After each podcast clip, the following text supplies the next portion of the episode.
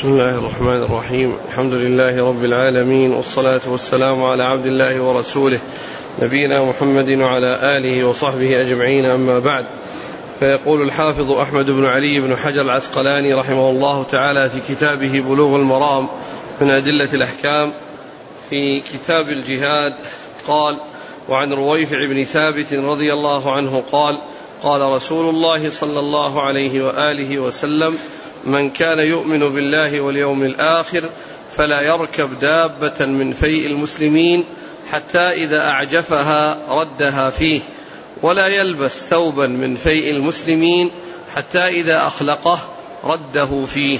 أخرجه أبو داود والدارمي ورجاله لا بأس بهم. بسم الله الرحمن الرحيم. الحمد لله رب العالمين. وصلى الله وسلم وبارك على عبده ورسوله نبينا محمد وعلى آله وأصحابه أجمعين. أما بعد فهذا الحديث عن عن رويفع بن ثابت رضي الله عنه المتعلق بالاستفادة من الفيء وأن الفيء لا يستعمله أحد لا يأخذه ولا يستعمله إلا في أحوال مخصوصة فهو لا يأخذ شيئا من الفيء لا يستحقه. ولا كذلك لا يأخذ من الغنيمة شيئا لا يستحقها ولكنه لو احتاج إلى أن يعني يركب دابة لفترة قصيرة دعت الحاجة إليها أو يعني لبس ثوبا يعني ليستدفئ به في مناسبة برد فإن ذلك لا بأس به وإنما المحذور أن يأخذ الدابة ويستفيد منها حتى إذا أتعبها وأعجفها يعني صارت هزيلة ردها وردها إلى الفيء. أو يلبس ثوبا جديدا فيستعمله حتى يخلق وإذا صار خلقا رده. هذا لا يجوز. أما إذا كان شيئا يسيرا ودعت الحاجة إليه مثل كونه كان فيه برد وفيه ثياب أخذ ثوبا فاستدفأ به ولبسه ثم خلعه بعد ذلك أو ركب دابة لأمر طرأ عليه من دون أن يستخدمها ويستمر على ذلك حتى يتعبها ويعني يجعلها تنهك وتتضرر. هذا لا يجوز. هذا هو الذي نهى عنه رسول الله عليه الصلاة والسلام. وأما إذا كان شيئا يسيرا فهذا لا بأس به لأن الحديث ظاهر في أنه من حصل منه الإنهاك أو حصل منه الإخلاق والبلاء يعني حتى بلي من كثرة الاستعمال. وقوله من كان يؤمن بالله واليوم الآخر هذا من النصوص التي يؤتى بها يعني قبل الأوامر ترغيبا فيها وقبل النواهي ترهيبا منها. فالأوامر يعني جاء من كان يؤمن بالله واليوم الآخر فليكرم ضيفه. من كان يؤمن بالله واليوم الآخر فليكرم ضيفه. كان بالله واليوم الآخر فليقل خيرا وليصمت. وكذلك في النواهي هنا فلا يركب دابة يعني من الفيء. وكذلك الحديث الذي فيه آه لا يحل لامرأة تؤمن بالله واليوم الآخر أن تسافر إلا مع ذي محرم. فيأتي الجمع بين الإيمان بالله والإيمان باليوم الآخر في كثير من نصوص الكتاب والسنة لأن الإيمان بالله هو أصل الأصول الذي ترجع إليه جميع أركان الإيمان. و وأما اليوم الآخر فلأنه يذكر بالحساب والمبدأ ويذكر في المعاد وأن الناس يحاسبون. ومعلوم أن من ذكر بذلك فإنه يتذكر ويحذر أن يقع منه التفريط الذي يجعله يؤاخذ على ذلك في الدار الآخرة. من كان يؤمن بالله واليوم الآخر. فكثيرا ما يأتي الجمع بين الإيمان بالله واليوم الآخر. لأن الإيمان بالله هو الأصل والإيمان باليوم الآخر هو يوم الجزاء والحساب الذي يستعد له الإنسان بالأعمال الصالحة والسلامة من الوقوع في الأمور المحرمة. نعم. لما خص الفيء من فيء المسلمين؟ لأنه مال مشترك وكذلك الغنيمة الفيء والغنيمة حتى الغنيمة كذلك. قال وعن أبي عبيدة بن الجراح رضي الله عنه أنه قال سمعت رسول الله صلى الله عليه وآله وسلم يقول يجير على المسلمين بعضهم أخرجه ابن أبي شيبة وأحمد وفي إسناده ضعف. وللطيالسي من حديث عمرو بن العاص قال يجير على المسلمين أدناهم وفي الصحيحين عن علي رضي الله عنه ذمة المسلمين واحدة يسعى بها أدناهم. زاد ابن ماجه من ومن وجه آخر ويجير عليهم أقصاهم. وفي الصحيحين من حديث أم هانئ رضي الله عنها قد أجرنا من أجرت. ثم ذكر هذه الأحاديث المتعلقة بالإجارة وإعطاء الأمان لبعض الكفار وهذا إذا حصل يعني من بعض المسلمين ولو كان من أدناهم ولم يكن من أشرافهم وأكابرهم فإنه يؤمن من أمنه أحد المسلمين سواء كان عبدا أو امرأة أو غير ذلك. لأن هذه الأحاديث جاءت يعني فيها الذي فيه ضعف وفيها الصحيح الثابت ولكن كلها تؤدي إلى معنى واحد وهي أن الأمان إذا وجد من أحد أفراد المسلمين ولو كان من أدناهم يعني كالمرأة والعبد فإن أمانهم ينفذ ولا يعني يعتدى على من حصل وهذا إنما يكون في فرد أو أفراد. أما الأمان العام فهذا لا يكون إلا لولي الأمر. الأمان العام الذي يكون للجماعات هذا يكون لولي الأمر. وأما إذا كان لفرد أو فردين أو شيء خاص فإن هذا هو الذي جاء فيه مثل هذه الأحاديث. وقد ذكر يعني أحاديث فيها ضعف وأحاديث متفق عليها. أعد الحديث عن أبي عبيدة بن الجراح قال سمعت رسول الله صلى الله عليه وسلم يقول يجير على المسلمين بعضهم. يعني يجير على المسلمين بعضهم يعني بعضهم يعني يعني مو لازم أن يكون يحصل من الجميع أو من الكثير فبعضهم يطلق على الواحد بعضهم يطلق على الواحد وهو لفظ مبهم ولكن جاءت الروايات موضحة مبينة بأن بأن هذا الذي يكون بعضهم ولو كان أدناهم. وللطيالسي من حديث عمرو بن العاص يجير على المسلمين أدناهم. نعم. أدناهم يعني أدناهم يعني أقلهم منزلة. أقلهم منزلة كالمرأة والعبد. وفي الصحيحين وغيرهم, عن وغيرهم من باب أولى. نعم. وفي الصحيحين عن علي ذمة المسلمين واحدة يسعى بها أدناهم. وهذا الحديث عن علي ذمة المسلمين واحدة يسعى بها أدناهم. يعني أن أنه إذا أمن واحد منهم فإنه يحصل الأمان له وليس لأحد يتعدى على هذا الذي أمنه. لأن يعني ذمة المسلمين واحدة فإذا واحد تحمل أن يعني آه، يجير يعني شخصا معين فإنه يجار مثل ما حصل لأم هانئ في الحديث الذي آه، الرسول صلى الله عليه وسلم قال أجرنا من أجرت يا أم هاني. نعم. زاد ابن ماجه ومن وجه آخر ويجير عليهم أقصاهم. ويجير عليهم أقصاهم. يعني أقصاهم دارا. يعني معناه أن أن المسلمين سواء كان الذي يعني يكون يعني آآ آآ قريب أو يكون شريف أو يكون كبير أو يكون يعني في في في مكان يعني بارز أو بيت يعني مرموق ومشهور بل يعني أقصاهم من كان أقصاهم دارا وأقصاهم منزلا. نعم. وفي الصحيحين من حديث أم هانئ قد أجرنا من أجرت. وهذا الحديث في الصحيحين عن أم هاني وهو أن أنها أجارت رجلا فقال علي أنه سيقتله فجاءت آه، تخبر تخبر النبي صلى الله عليه وسلم بذلك فالرسول صلى الله عليه وسلم قال قد أجرنا من أجرت. قد أجرنا من أجرته يعني الذي أجرت هذا ليس لأحد يتعدى عليه.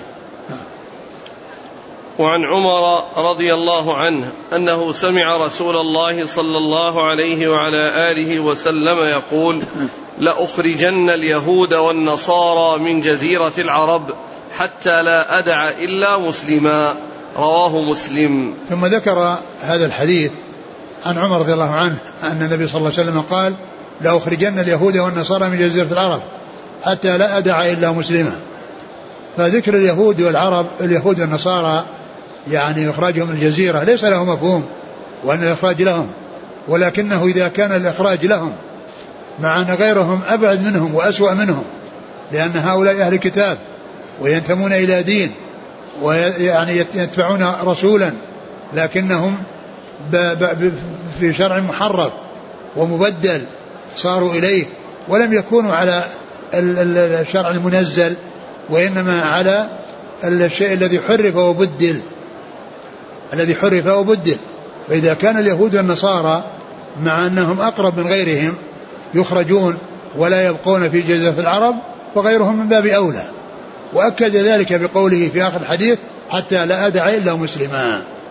هذا يبين أن أنه لا يبقى فيها كافر لأن جزيرة العرب هي مهد الإسلام وهي التي شع منها الهدى والنور وانطلق الهداة المصلحون إلى سائر أنحاء الأرض.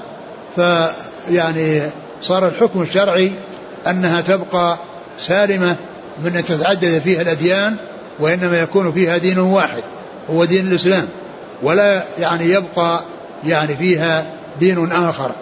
فلا يمكن الكفار من البقاء فيها ولا يعني يبنى فيها كنائس ومعابد للكفار وإنما يعني تبقى يعني سالمة لأنها آه، ظهر منها الإسلام وشع منها النور وانطلق الهداة المصلحون إلى سائر أنحاء الأرض لإخراج الناس من الظلمات إلى من الظلمات إلى النور.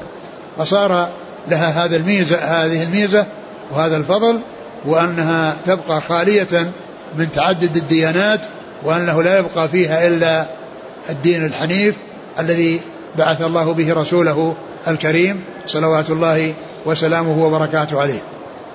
بل كان هذا من آخر ما أصابه عليه الصلاة والسلام. نعم. حدود الجزيرة يعني حدود, حدود الجزيرة يعني معلوم أن الجزيرة يعني المشهور فيها ما تحيط بها المياه. وجزيرة العرب لا تحيط بها المياه من جميع الجوانب ولكنها من أكثر الجوانب من الشرق والشمال من الشرق والجنوب والغرب.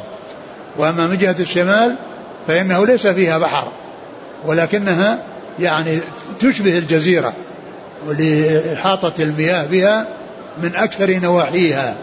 فإذا يعني ما يحيط به البحر البحر من الجنوب والبحر من الغرب والبحر من الشرق هذا كله داخل في الجزيرة.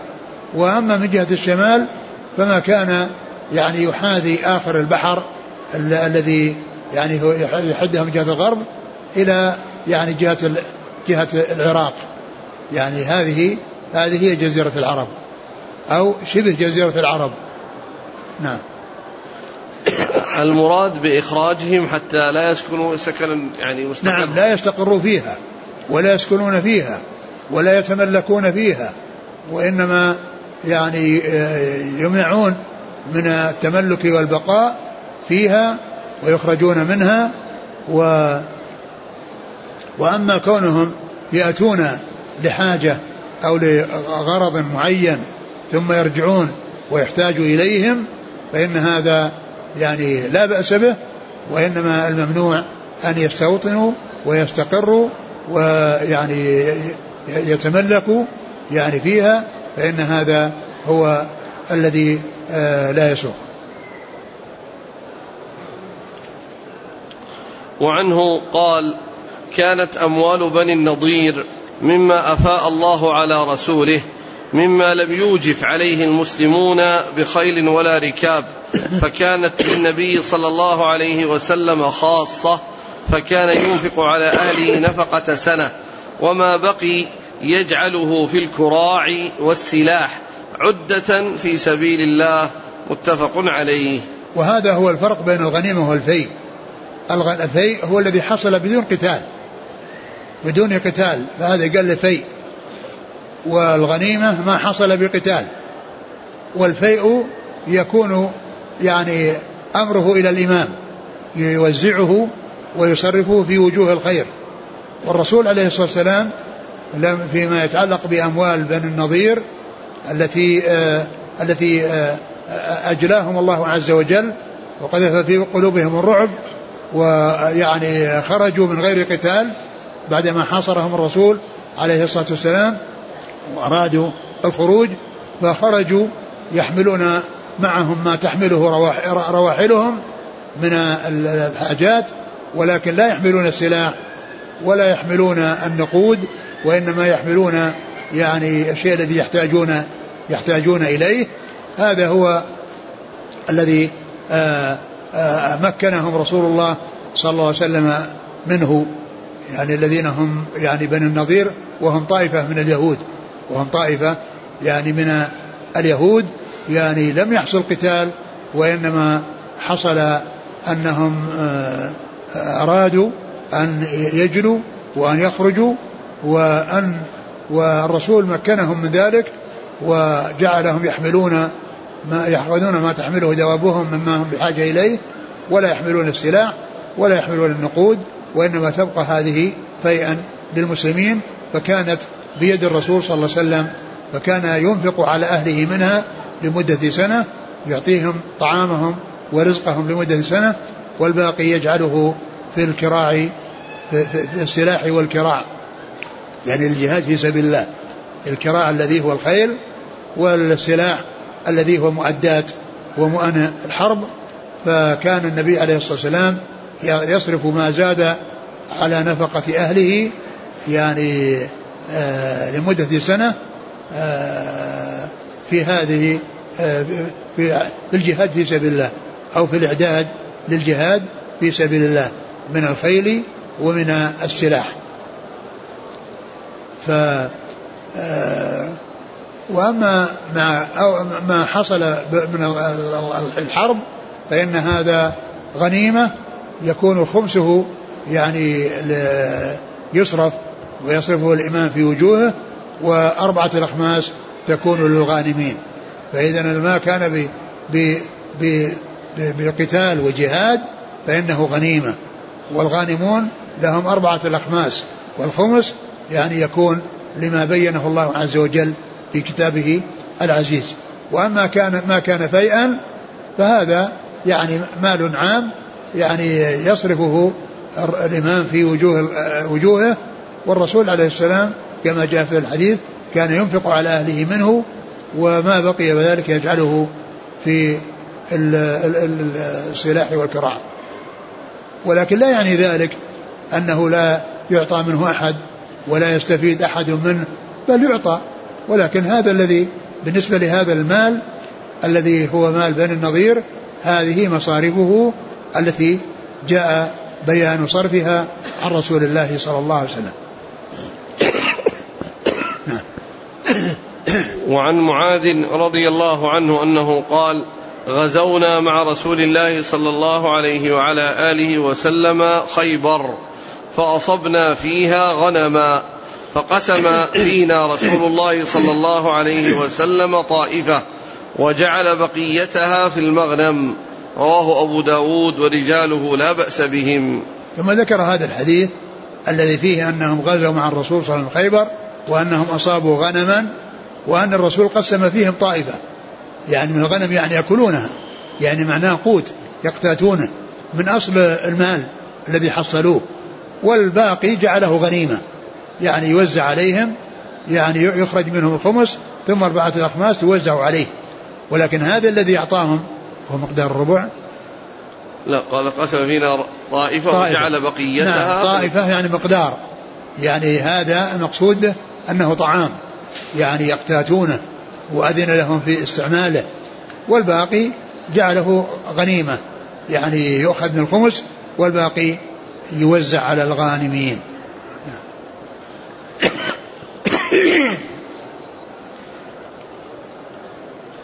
وعن أبي رافع رضي الله عنه قال قال رسول الله صلى الله عليه وعلى آله وسلم إني لا أخيس بالعهد ولا أحبس الرسل رواه أبو داود والنسائي وصححه ابن حبان.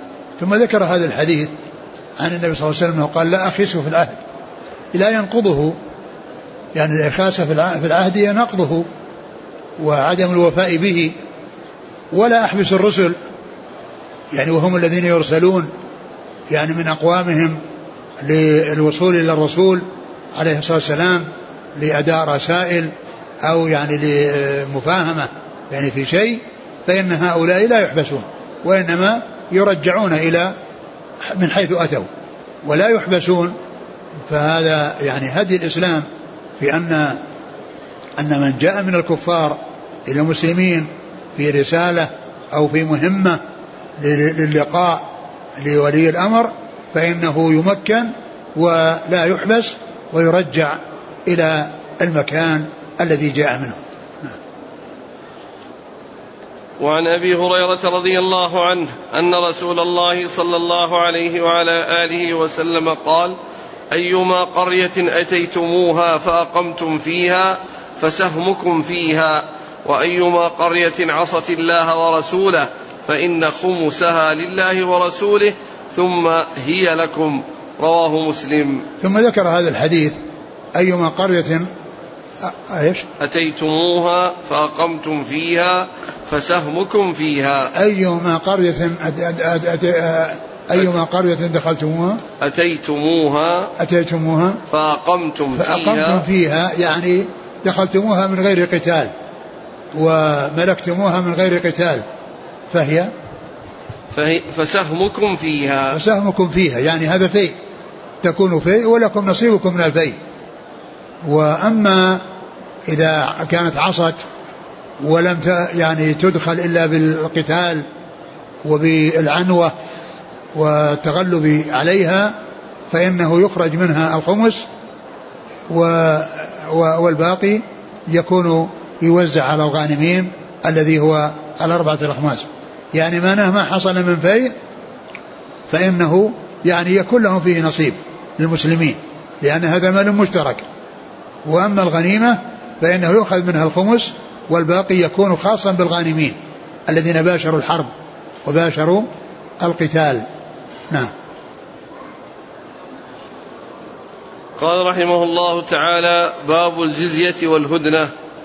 عن عبد الرحمن بن عوف رضي الله عنه أن النبي صلى الله عليه وعلى آله وسلم أخذها يعني الجزية من مجوس هجر. رواه البخاري. وله طريق في الموطأ فيها انقطاع. ثم ذكر يعني الجزية والهدنة.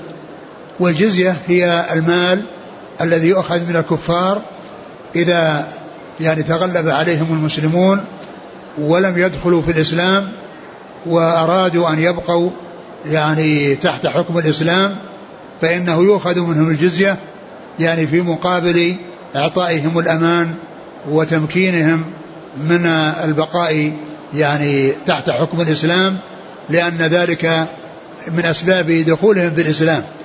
لأن وذلك أن الإسلام مهمته إخراج الناس من الظلمات إلى النور. فإذا دخلوا في الإسلام من أول وهلة فذاك هو المطلوب.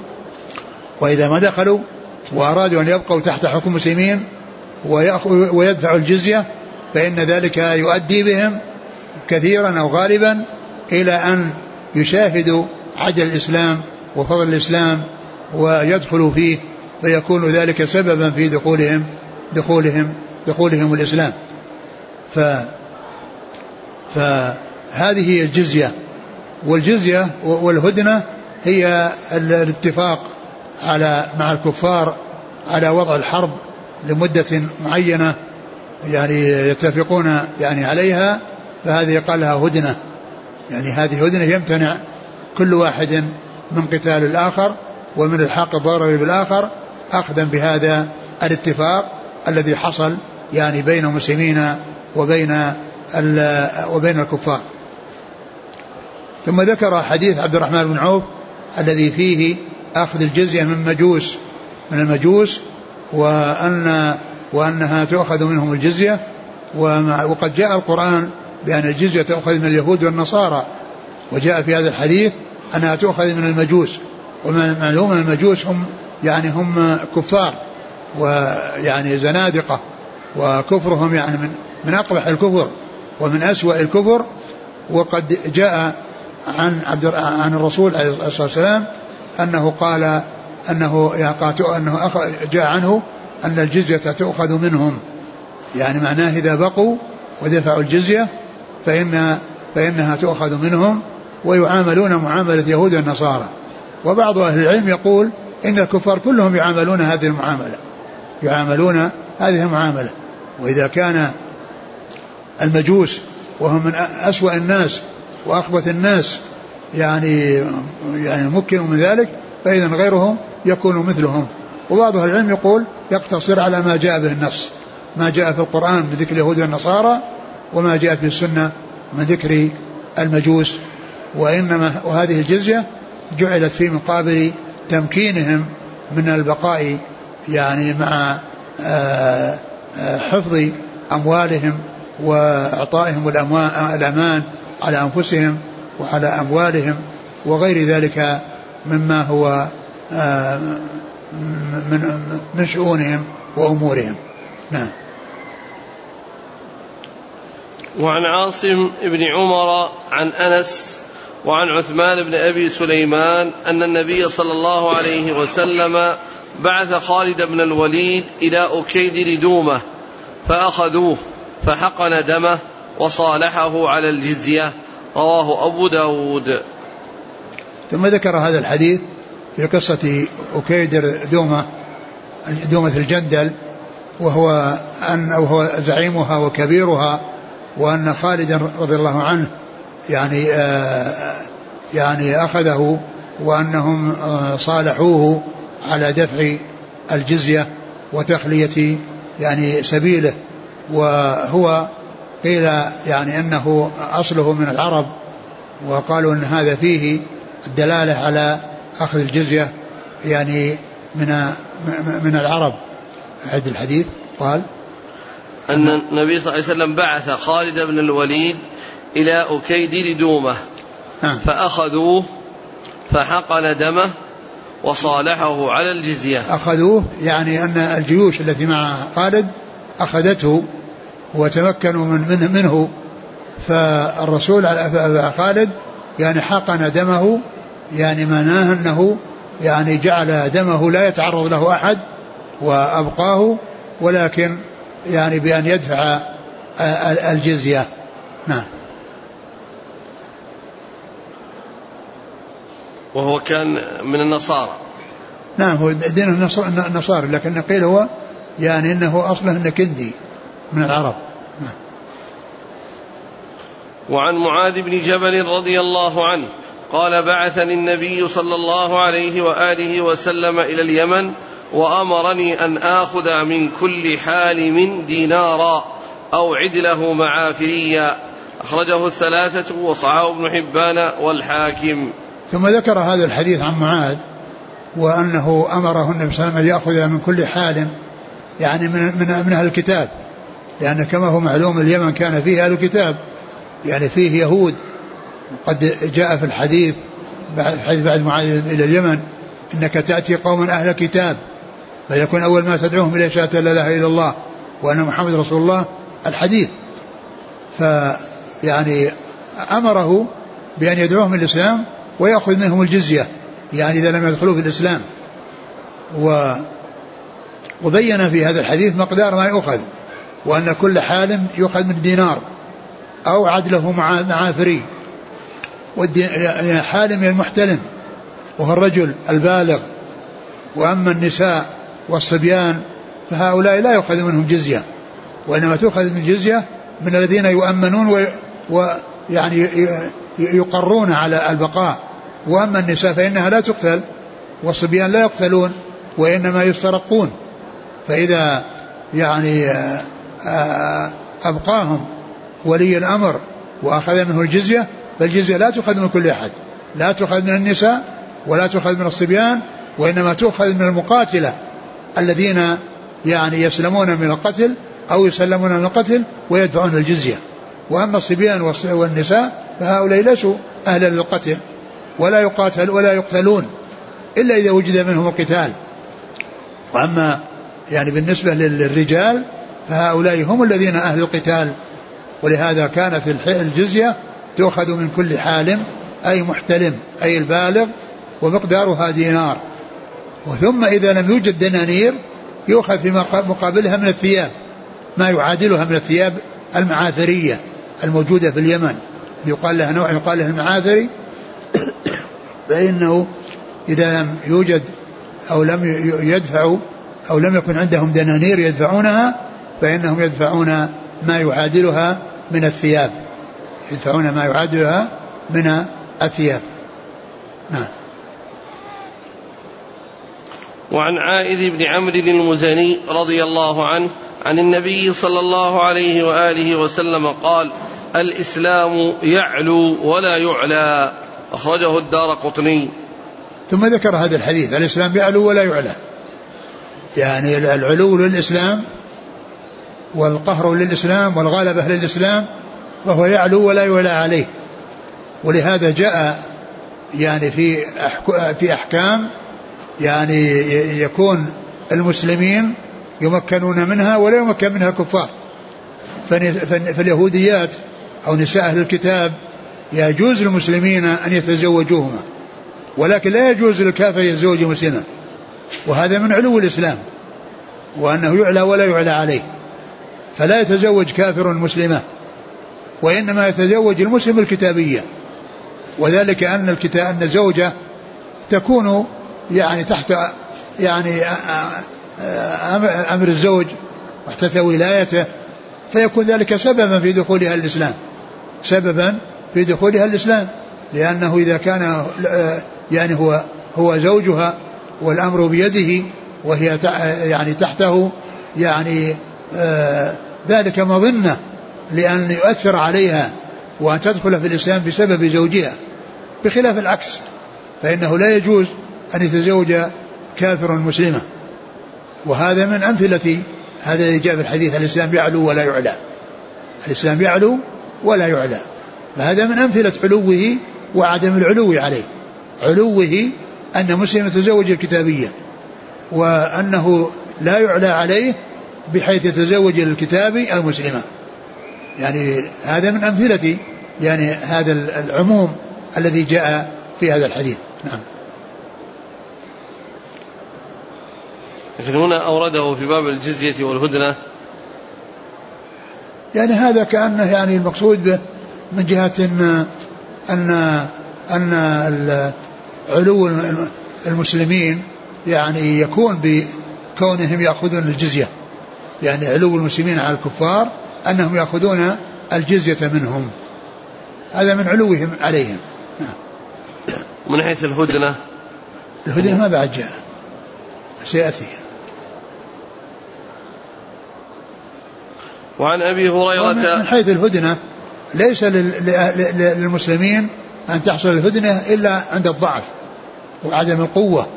أما مع قوتهم وعلوهم فإنه ليس لهم ذلك وإنما يكون إذا يعني صار فيهم ضعف واحتيج إلى ذلك فإنه سائر أما إذا كان يعني عندهم القدرة وعندهم التمكن فقد نهوا عن ذلك. يعني يعني نهوا يعني عن ذلك إذا كانوا يعني متمكنين متغلبين نعم. وعن أبي هريرة رضي الله عنه أن رسول الله صلى الله عليه وعلى آله وسلم قال لا تبدأ اليهود والنصارى بالسلام وإذا لقيتم أحدهم في طريق فاضطروه إلى أضيقه. رواه مسلم. ثم ذكر هذا الحديث الذي فيه معاملة اليهود والنصارى وغيرهم باب أولى. لا يبدأهم بالسلام.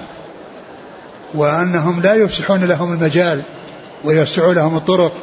وإذا حصل يعني زحام فإنهم يضطرونهم إلى أضيقه. وأما إذا كان ما في زحام فإنهم لا يتعرضون لهم. لكنهم يمشون في وسط الطريق ولكنهم لا يعني يأثرون لكن إذا كان في زحام فإن فإن فإن المسلمين لهم وسطه وهؤلاء لهم جوانبه. لكن إذا كان الطريق واسعا ويمشي فيه رجلان هذا جاي مسلم وهذا رايح ما يأتي المسلم ويقف يعني أمامه ويقول له اتجه إلى الجدار. نعم. وعن المسور بن مخرمة ومروان. وهذا من علو الإسلام. وهذا من العلو الإسلام وإهانة غير المسلمين. نعم. وعن المسور بن مخرمة ومروان أن النبي صلى الله عليه وعلى آله وسلم خرج عام الحديبية فذكر الحديث بطوله وفيه هذا ما صالح عليه محمد بن عبد الله سهيل بن عمرو على وضع الحرب عشر سنين يأمن فيها الناس ويكف بعضهم عن بعض. أخرجه أبو داود وأصله في البخاري. ثم ذكر هذا الحديث وهو يتعلق بالهدنة والصلح مع الكفار إذا كان المسلمون بحاجة إليه. أما في حال قوتهم فإنهم لا لا يحصل منهم الصلح مع علوهم وتمكنهم. لكن إذا كان يعني آه، عندهم شيء يقتضي ذلك من الضعف فإن لهم أن يصيروا إلى الصلح. كما قال وإن جنحوا للسلم فاجنح لها. وإن جنحوا للسلم فاجنح لها. أما إذا كان في المسلمين قوة وتمكنوا منهم فإنهم يقاتلونهم حتى يدخلوا في الإسلام أو يعطي الجزية. وهذا الحديث فيه أن الرسول عليه الصلاة والسلام صالح أهل مكة عام الحديبية وكان عليه الصلاة والسلام خرج يعني لعمرة وخرج الكفار يعني لصده عن البيت وكان يعني ال أن أنهم لقوه يعني في الحديبية وهو مكان على حد الحرم وعلى طرف الحرم. فاتفق معهم عليه الصلاة والسلام على هذا وأن يتركوا يعني الحرب يعني عشر سنوات ويعني و يعني يتركوا الحرب يعني لمدة عشر سنوات ولكن الكفار يعني نقضوا هذا الصلح بعد مدة وجيزة. ف وقد مكن الله رسوله صلى الله عليه وسلم من من التغلب عليهم بأن خرج في السنة الثامنة إلى مكة وفتح الله على وفتح الله على يديه وصارت مكة دار إسلام. الحاصل أن المسلمين إذا احتاجوا إلى الهدنة وإلى الصلح مع الكفار في حالة يكون فيها ضعفهم فإن ذلك سائغ وهو الذي فعله الرسول عليه الصلاة والسلام في الحديبية. نعم. وأخرج مسلم بعضه من حديث أنس وفيه أن من جاء منكم لم نرده عليكم. ومن جاءكم منا رددتموه علينا فقالوا أنكتب هذا يا رسول الله؟ قال نعم إنه من ذهب منا إليهم فأبعده الله ومن جاءنا منهم فسيجعل الله له فرجا ومخرجا. ثم ذكر يعني أن في الصلح أن أن من غلظة الكفار ويعني تكبرهم أنهم قالوا من ذهب منا تردونه. ومن ذهب وجاء منكم لا نرده. والصحابة رضي الله عنهم تأثروا من هذا. تأثروا من هذا. ولكن الرسول بين لهم بأن من ذهب منا يعني مرتدا ولاحقا بهم أبعده الله. وأما من جاء منهم مسلما ولم يعني نمكنه فسيجعل الله له فرجا. فسيجعل الله له فرجا. ولهذا جاء بعض الصحابة بعض الذين أسلموا والرسول لم يقبل دخولهم المدينة وبقاهم فيها بناء على هذا العهد فلم يذهبوا إلى مكة ولم يبقوا في المدينة. لم يذهبوا إلى مكة لأنهم لا يريدونها ولم يبقوا في المدينة لأنها ما حصلت لهم. فراحوا إلى جهة الساحل وصاروا يستقبلون الجيوش التي أو العير التي تأتي من الشام ويأخذونها حتى ضاق الكفار ذرعا بهم. ذاق ضاقوا بهم درعا لأنهم صاروا يعني مشقة عليهم وعبا عليهم يعني حيث حيث يكونوا في طريقهم. ف فظهر في ذلك المصلحة المصلحة للمسلمين في ذلك. نعم. وعن عبد الله بن عمرو رضي الله عنهما عن النبي صلى الله عليه وعلى آله وسلم قال من قتل معاهدا لم يرح رائحه الجنة وإن ريحها ليوجد من مسيرة أربعين عاما. أخرجه البخاري. وهذا أيضا لما كان المعاهد والذي أخذت عليه الجزية وأعطي الأمان إنه لا يجوز التعرض له فمن قتله فقد ارتكب امرا خطيرا جاء الوعيد فيه في هذا الحديث أنه من قتل معاهدا يعني فإنه لا يرح يعني لا لا يجد رائحة الجنة وإن ريحها لا يوجد من من مسيره من قال من قتل معاهدا لم يرح رائحة الجنة وإن ريحها ليوجد من مسيرة أربعين عاما. نعم. يعني من مسيرة أربعين عاما. يعني رائحة الجنة يعني في, في الآخرة توجد من مسافة بعيدة يعني تبلغ السير لمدة أربعين سنة. السير لمدة أربعين سنة. الحاصل أن من أعطي أعطي الأمان فلا يجوز التعرض له. لا يجوز التعرض له بل يبقى على سلامته وحفظ دمه وألا يتعرض له أحد. ومن حصل منه التعدي عليه وهو تعد محرم غير سائغ هذه عقوبته وهذا لا يعني أنه لا يدخل الجنة ولأن هذه من حديث الوعيد ومعلوم أن حديث الوعيد آه، أمره الأمر فيها إلى الله. إن شاء تجاوز عن الذي حصل له يعني آه الذي حصل منه الذنب وإن شاء عذبه ولكنه إذا عذبه في النار لا يخلده فيها بل يخرجه منها ويدخل الجنة فهو لا يحصلها في الأول ولكن في آخر الأمر لا بد أن يدخل الجنة. ولا يبقى في النار أبد الآباد إلا الكفار الذين هم أهلها. وأما أصحاب المعاصي مهما بلغت معاصيهم فلا بد أن يأتي وقت يخرجون فيه من النار ويدخلون الجنة. نعم.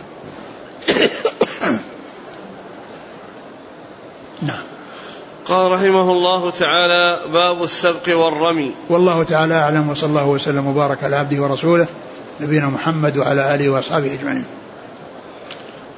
جزاكم الله خيرا وبارك الله فيكم. ألهمكم الله الصواب ووفقكم للحق. شفاكم الله وعافاكم ونفعنا الله ما سمعنا غفر الله لنا ولكم وللمسلمين أجمعين. آمين. يقول ما الفائدة من الهدنة ما دام أن الكفار من عادتهم نقض العهد وفيهم الكيد والمكر. على كل إذا احتاج المسلمون إلى ذلك يعملون الهدنة وإذا نقضت من قبل الكفار يعني فالمسلمين لهم مندوحة. نعم. في مسألة الإجارة يقول لو كان هذا المجار محدث مبتدع إيه؟ قد أجرنا من أجرت الإجارة؟ والعهد. يقول إذا كان هذا المجار من المحدث مبتدع فهل تجوز إجارته؟ وهل يلزم؟ في شيء أعظم من الكفر؟ أقول في بدعة أعظم من الكفر لكن فيه نعم. يعني كافر يصد عن سبيل الله ويحصل منه الإيذاء. فإذا كان يعني معروف بالإيذاء الرسول صلى الله عليه وسلم ما أجار بن خطل. وقد قال من دخل المسجد فهو آمن. وقال ما قيل له بن خطل قال اقتلوه. ولو كان متعلقا بأستار الكعبة. ولو كان متعلقا بأستار الكعبة. نعم. يقول هل السفراء الذين يكونون في الدولة الإسلامية وهم لا يدفعون الجزية هل يعتبرون من المعاهدين؟ إي نعم من المعاهدين. مو لازم الجزية. ما هو معناه إعطاء الأمان لابد أن يكون معه جزية. لأن هؤلاء أصحاب الجزية هم الذين سيبقون تحت حكم الإسلام. وأما هؤلاء ليسوا باقين تحت حكم الإسلام وإنما يأتون ويذهبون. يأتون سفراء لبلادهم ويعودون ويعطون الأمان. ويعطون الأمان يعني لا أحد يتعرض لهم. نعم. يقول فضيلة الشيخ في بلدنا الكفار يحيوننا بتحية الإسلام فكيف نرد عليهم؟ يعني إذا إذا سلموا تقول وعليكم وإذا عرفت أنهم يعني أتوا يعني بتحية الإسلام السلام عليكم ورحمة الله وبركاته يعني يجابون بما بهذا. لكن إذا قال السلام عليكم وكان الأمر يعني محتمل بأن يكون دعاء على المسلمين أو دعاء للمسلمين فإنه يقال وعليكم. يعني الذي قلتموه عليكم. يقول ما حكم بقاء سفارات الدول الكافرة في جزيرة العرب مدة طويلة. ما في بأس. أقول ما في بأس. سفارة يعني باقية وهؤلاء يذهبون ويأتون الموظفين يذهبون ويأتون فلا بأس بذلك لأن هذا مو بسكنة. يعني هذه إقامة مؤقتة. يقول بعض الدعاة يستدل بقصة أبي بصير على أن الجهاد لا يحتاج إلى إذن ولي الأمر. هذا غير صحيح. ولا يعني وليس لها وليس يعني فيها دليل على هذا. لأن أبا بصير لا يريد أن يذهب إلى مكة ولا ولم تحصل له المدينة. ليس أمامه إلا أنه يفعل هذا الفعل. قال وبعضهم يورد شبهة وهي إقامة القواعد العسكرية في الجزيرة العربية. إيش؟ إقامة القواعد العسكرية الكافرة في الجزيرة العربية. إقامة القواعد واستمرارها وسكناها يعني هذا غير سائر وأما إذا بقيت أو بقي يعني أحد من الكفار في جزيرة العرب لمدة مؤقتة مثل بقاء السفراء مثل بقاء السفراء هذا لا بأس له هل يجوز بدء تحية الكفار بمثل كيف حالك؟ صباح الخير. لا لا يبدأ بهذا. يعني لا يقول له شيء لكن إذا إذا إذا إذا بدأ يرد عليه. يقول ما حكم مقاطعة منتجات الكفار؟ هذا يرجع إلى المصلحة. ولي الأمر إذا رأى أن المصلحة في المقاطعة يعني يفعل ذلك. وإذا رؤي أنه ليس فيه مصلحة وليس فيه فائدة فهذا يرجع إلى ولاة الأمور. يقول ذكرتم في فتوى سابقة أو أن أن الزاني لا يثبت له الابن. نعم. يقول في صحيح مسلم قصة جرير العابد ولما أتي بالطفل فقال له من أبوك؟ قال أبي الراعي. هذا ليس فيه يعني إثبات الأبوة والنسب وإنما فيه إثبات من الذي حصل منه الولد الذي اتهم به جريج. الذي اتهم به جريج الزانية التي زنى بها الراعي واتهمت جريج وعملوا ما عملوا في جريج الراهب و فيعني الله عز وجل يعني آه، جعل هذا الطفل يتكلم في المهد. جعل هذا الطفل يتكلم في المهد وقال له من أبوه قال فلان. يعني هو الذي صاحب النطفة لكنه لا يق... لا لا لا يكون يلحق في النسب. لا يلحق لا يلحق الزاني آه، أو الإبن من الزنا بالزاني. نعم. يقول زوجتي تعمل في مجال الصحة بقسم الإنعاش. يقول وهذا القسم يكثر فيه المرضى حيث لا يشعرون بوعيهم فتنكشف فيهم العورات رجالا ونساء. وتقوم الممرضة بتبديل الحفاضات للرجال والنساء. فما رأيكم في استمرار في مثل هذا العمل؟ الأصل أن الرجال يخدمون الرجال والنساء تخدم النساء. هذا هو الأصل. يقول هل يجوز فتح مركز لتعليم العربية وضع رسوم مالية في الدول التي لا تتكلم بها باللغة العربية؟ ما في بأس. أقول لا بأس. يقول أعمل في وكالة تعين الشباب على الحصول على قروض ربوية من البنك. قروض ربوية؟ نعم. آه. أعمل في وكالة تعين الشباب على الحصول على قروض ربوية من البنك. ليس لها إلا هذا العمل حيث تكون الوكالة طرف مع البنك في هذا العقد. فما الحكم في عملي هل أبقى أو أتركه؟ لا أجد عملا إذا كان آخر. لا إذا كان إذا كان هذا هو عملهم وأن هذا شأنهم وأن كل تعامل بالربا فأنت ابتعد عن هذا العمل. وابحث عن عمل عمل عن عمل آخر يعني يكون سليما. وأنت ابحث. والله عز وجل هو الرازق.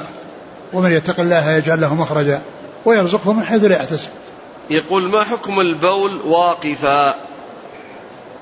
جائز. إذا أمن إذا أمن يعني حصول كونه يعني يوسخ نفسه لا بأس بذلك. والأولى أن يكون عن جلوس.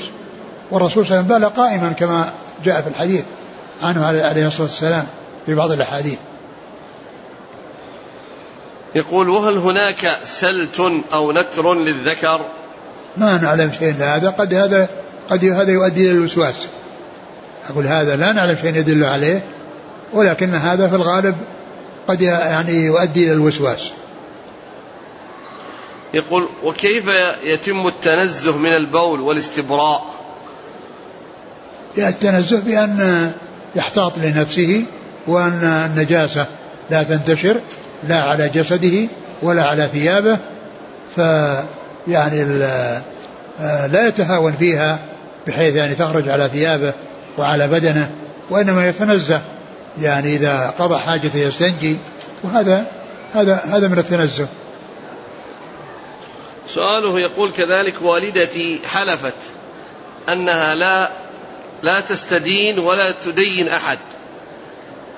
أختي أخذت من منها مالا وأعطت صديقتها قرضا فما الحكم؟ تكفر تكفر عن يمينها وتأتي الذي هو خير.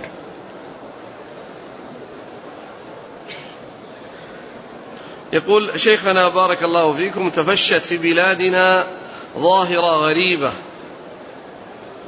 وهي الانتحار حيث إن رجالا ونساء وشبابا وشابات يقدمون على قتل أنفسهم يوميا لأسباب مختلفة وبطرق متنوعة. فنرجو منكم التوجيه. أولا قتل النفس من الأمور المحرمة وحرمتها شديدة وقد جاء في الحديث الصحيح من قتل نفسه بسم ويتحساه في نار جهنم خالدا مخلدا فيها أبدا. ومن قتل نفسه بحديدة ويجأ حديثه في بطنه يعني في نار جهنم خالدا مخلدا فيها أبدا. ومن رمى نفسه من شاهق وقتل نفسه بذلك فإنه يتردى يعني في نار جهنم خالدا مخلدا فيها أبدا. كل هذا يعني يدل على شدة الوعيد في حق من ينتحر. ثم هذا الذي ينتحر؟ يعني هل يعرف ما أمامه؟ هل يعرف ما, ما, ما بعد الموت؟ يعني قد يكون في في في في في ضرر في الدنيا ولكنه ينتقل إلى ضرر أشد في الآخرة. ينتقل إلى ضرر وإلى عذاب في الآخرة. هذا من من أكبر المحرمات ومن أعظم المحرمات. يكون الإنسان يقتل نفسه والإنسان ليس له أن يقتل نفسه وإنما يعني يبقيها ويعمل على سلامتها حتى يأتي الأجل الذي قدره الله عز وجل وأما كونه يستعجل ويقتل نفسه فإنه يعني ينتقل من عذاب آه، في الدنيا وقد يكون الذي ينتقل إليه أشد من هذا العذاب الذي انتقل منه. كما تعلمون أن بعض الثورات قامت في بعض الدول كان بسبب انتحار رجل وإحراق نفسه ثم اشتعلت الثورة إيه، بئس ما صنع. فأصبح مقدسا أو شهيدا إيه يحتذى به. أقول الشهادة بالمجان. شهاده بدون سبب. حتى حتى النصراني قال شهيد. إذا قتل في هذه الأمور. هل زوج المرأة محرم لأمها من الرضاعة؟ إيش؟ زوج المرأة محرم لأمها من الرضاعة؟ لا أدري. يقول سماحة الشيخ رجل أتى من إحدى الدول العربية الأوروبية لغرض العمرة فهل يجوز له بعد أن يعتمر أن يذهب مرة أخرى إلى التنعيم حتى يعتمر عن أبيه؟ لأنه ربما لا يعود إلى المملكة مرة أخرى. الإنسان الذي يأتي مكة لعمرة يدعو لمن شاء بدون عمرة بدون يذهب إلى التنعيم ليأتي بعمرة وإنما يدعو له في طوافه وفي صلاته وفي جلوسه يعني وهو في الحرم يعني يدعو لمن لمن يريد من أقاربه وغير أقاربه ممن أوصاه ومن لم يوصه ممن أوصاه ومن لم يوصه. وأما هذه الطريقة التي يعني يتردد فيها ال ال ال الذين يأتون بين الكعبة والتنعيم ويأتي عمرة اليوم يأتي بها في عدة عمر هذا لم يكن معروفا من هدي السلف.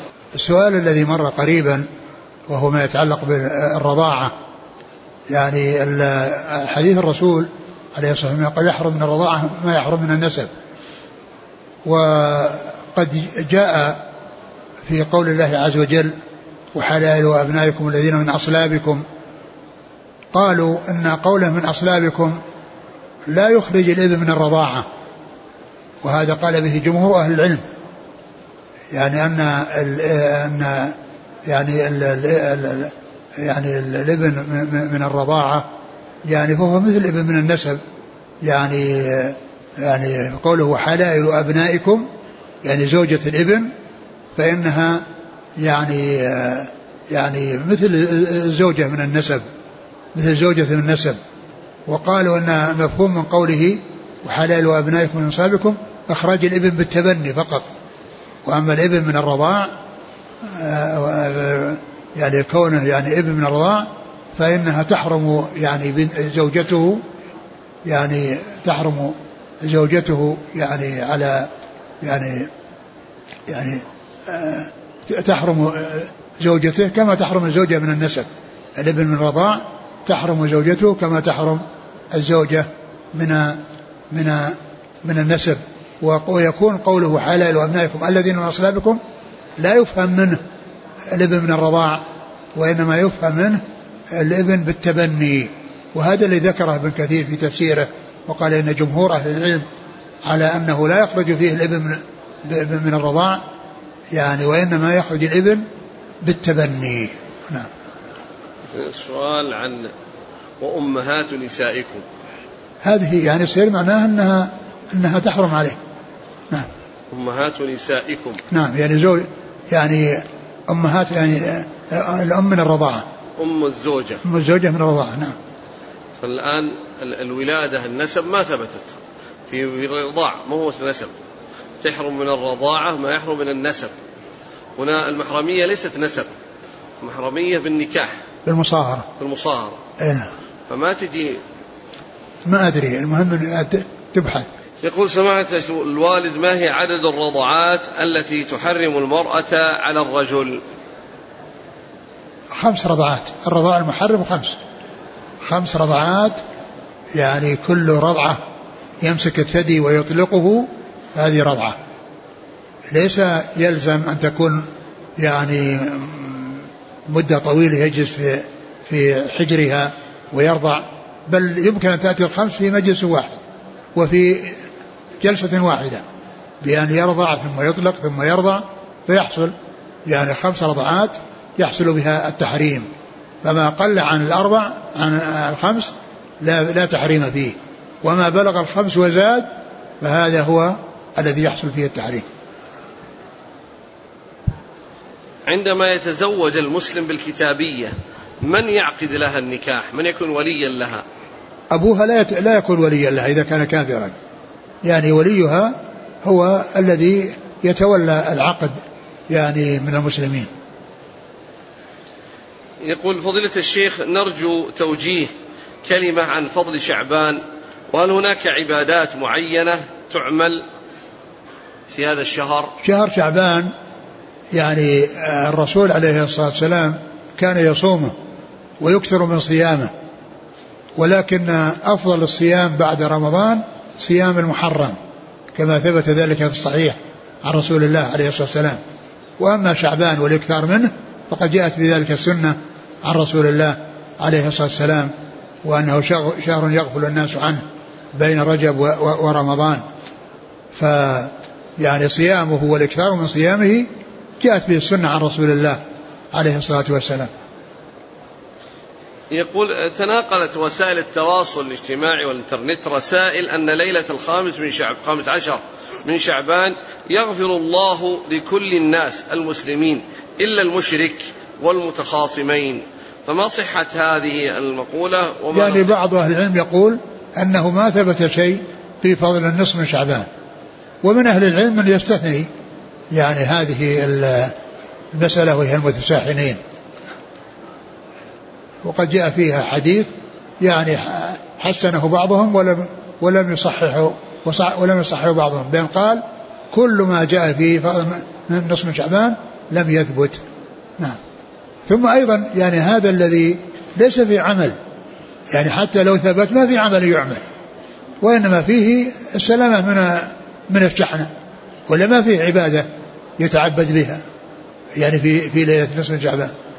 ما فيه إلا كون الاسلامي المسلم يبتعد من من هذا الذي يكون في القلب من الشحنة بينه وبين غيره. يقول ما حكم التردد يعني التأخر ليس التردد للذهاب إلى العمرة خوفا من مرض كورونا. إيش؟ متردد لا يريد أن يذهب إلى العمرة أبل خشية مرض كورونا. أقول, أقول يتوكل على الله ويذهب العمرة كما يذهب غيره. ويتوكل على الله. نعم. ما هل يجوز بيع الألعاب النارية؟ والله الأشياء التي يكون فيها ضرر يعني لا يجوز استعمالها. يعني بعض الألعاب النارية تهلك بعض الأطفال تهلكهم أو تجعلهم يعني فيهم عيب يعني عيوب في أيديهم أو في وجوههم. فمثل هذه لا يصلح أنها تستعمل أبدا. يقول هل يجوز للمرأة أن تسافر بدون محرم إذا كانت مع رفقة آمنة؟ الرسول صلى الله عليه وسلم قال لا يحل امرأة تؤمن بالله والآخر أن تسافر إلا مع ذي محرم. ما قال إذا كانت مع آمنة أو غير آمنة. وهذا يقول اشتهر عندنا في البلاد أن النساء البنات الشابات يذهبن مع متعهد للحج والعمرة. ليس معهن محرم فيقوم المتعهد بعقد الزواج عليهن عقد صوري على شرط أن يطلق بعد المجيء. هذا لعب هذا. هذا نوع من أنواع اللعب. نعم. ما حكم قراءة المسلم للقرآن من المصحف واقفا في غير صلاة؟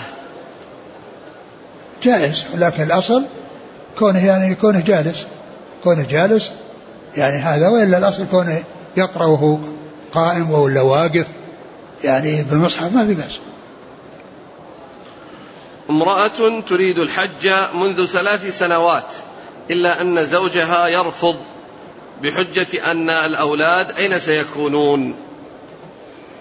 إذا كان في أحد يقوم بالأولاد فليس له أن يمنعها إذا كانت قادرة. ووجد لها محرم فليس له أن يمنعها إذا كان للأولاد من يقوم بهم. يقول أنا أعمل في تقييم أضرار السيارات المتعرضة للحوادث. إيش؟ أعمل في تقييم أضرار السيارات المتعرضة للحوادث. يقيم الحادث. نعم. نعم. وقد أتعامل مع شركات التأمين فأقيم أضرار السيارات التي عليها تأمين وتقاضى الأجر من شركة التأمين. فما رأيكم في عملي وهذا الأجر الذي ما أدري التقييم هذا يعني هل هل يتولى هذا موظف؟ إذا كان موظف فهذا من عمل وظيفته. وليس له أن يأخذ عليه شيء. يقول بارك الله فيكم ماذا لو خلع المعتمر ملابس الإحرام قبل الحلق والتقصير؟ متعمد غير ناس وإنما جاهل فقط للحكم. على كل يعني يذبح يعني يعمل ذبيحة. لأنه بقي عليه واجب وتركه. فيذبح فدية يعني شاة في مكة. لأنه ترك واجبا من واجبات العمرة. رجل يعمل خارج بلده عشرة أيام من كل شهر فهل له أن يقصر ويجمع؟ لا ليس له أن يقصر له في الطريق. إذا كان المسافة يعني بعيدة يعني مسافة 80 كيلو أو أكثر فهو ما زال في الطريق فإنه يقصر ويجمع. وإذا كان أنه ليس في الطريق وإنه مقيم عشرة أيام فالذي يقيم عشرة أيام ليس له أن يجمع ولا يقصر. من دخل بلدا يريد أن يبقى فيه أكثر من أربعة أيام فليس له أن يجمع ولا يقصر. ذكر الشيخ محمد بن عبد الوهاب رحمه الله في نواقض الإسلام مظاهرة المشركين على المسلمين ومعاونتهم. فهل معنى ذلك أنه بمجرد المعاونة والمظاهرة يحصل الخروج من الإسلام أو لا بد من اعتقاد القلب بنصرة الدين. ولا شك أن كون الإنسان يعني يكون مع الكفار ويعاونهم على المسلمين وللتغلب للكفار على المسلمين لا شك أن هذا يعني أمر أمر خطير ولا يليق ولا يصدر هذا من مسلم وإنما المسلمين هم الذين يعاونون على الكفار. وأما كون الإنسان يعني يكون يعني مع الكفار على المسلمين فهذا والعياذ بالله يعني آآ آآ مناصرة آآ أهل الباطل الذي هو أبطل الباطل على أهل الحق الذين هم المسلمون. هل تثبت صفة العزم لله؟ إيش؟ العزم. هل لا. هي صفة لله يثبت؟ عزم؟ نعم العزم. عزم الله على كذا العزيمة. لا أدري. ما أذكر يعني ما أذكر في نص في هذا.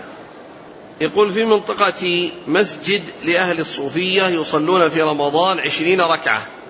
أما مسجد أهل السنة فهم يصلون فقط إحدى عشرة ركعة نعم. ولا يختمون القرآن. ففي أيهما أصلي؟ إيش الأول؟ مسجد الصوفية يصلون عشرين ركعة. كيف تصلي مع الصوفية؟ صوفية المنحرفة اللي عندهم انحراف. تصلي معهم؟ يعني صلي مع اللي يصلون 11 ركعة وإذا وجد من أهل السنة من يصلي 20 ركعة صلي معه. يقول هل يجزئ إحرام العمرة عن نفس الإنسان وعن طفله؟ كيف؟ كيف إحرام أو يشترط أن يقدم نفسه ثم ينوي عن طفله؟ أولا هو يعني ينوي يعني معلوم أنه يبدأ بنفسه ينوي عن نفسه ثم ينوي عن طفله. مثل لو جاء يرمي الجمرات يرمي عن نفسه ثم يرمي عن عن غيره. هل قبور البقيع فيها عذاب ونعيم أم نعيم فقط؟ معلوم أن أن البقيع والأراضي المقدسة لا تقدس أحد ألا وإنما يقدس الإنسان عمله. فمن كان دفن في البقيع وهو على خير فيعني فهذا يحصل خيرا وإن دفن في البقيع وهو على شر فإنه يحصل شرا والبقيع لا يرد عنه الشر. إذا كان يعني مستحق للعذاب.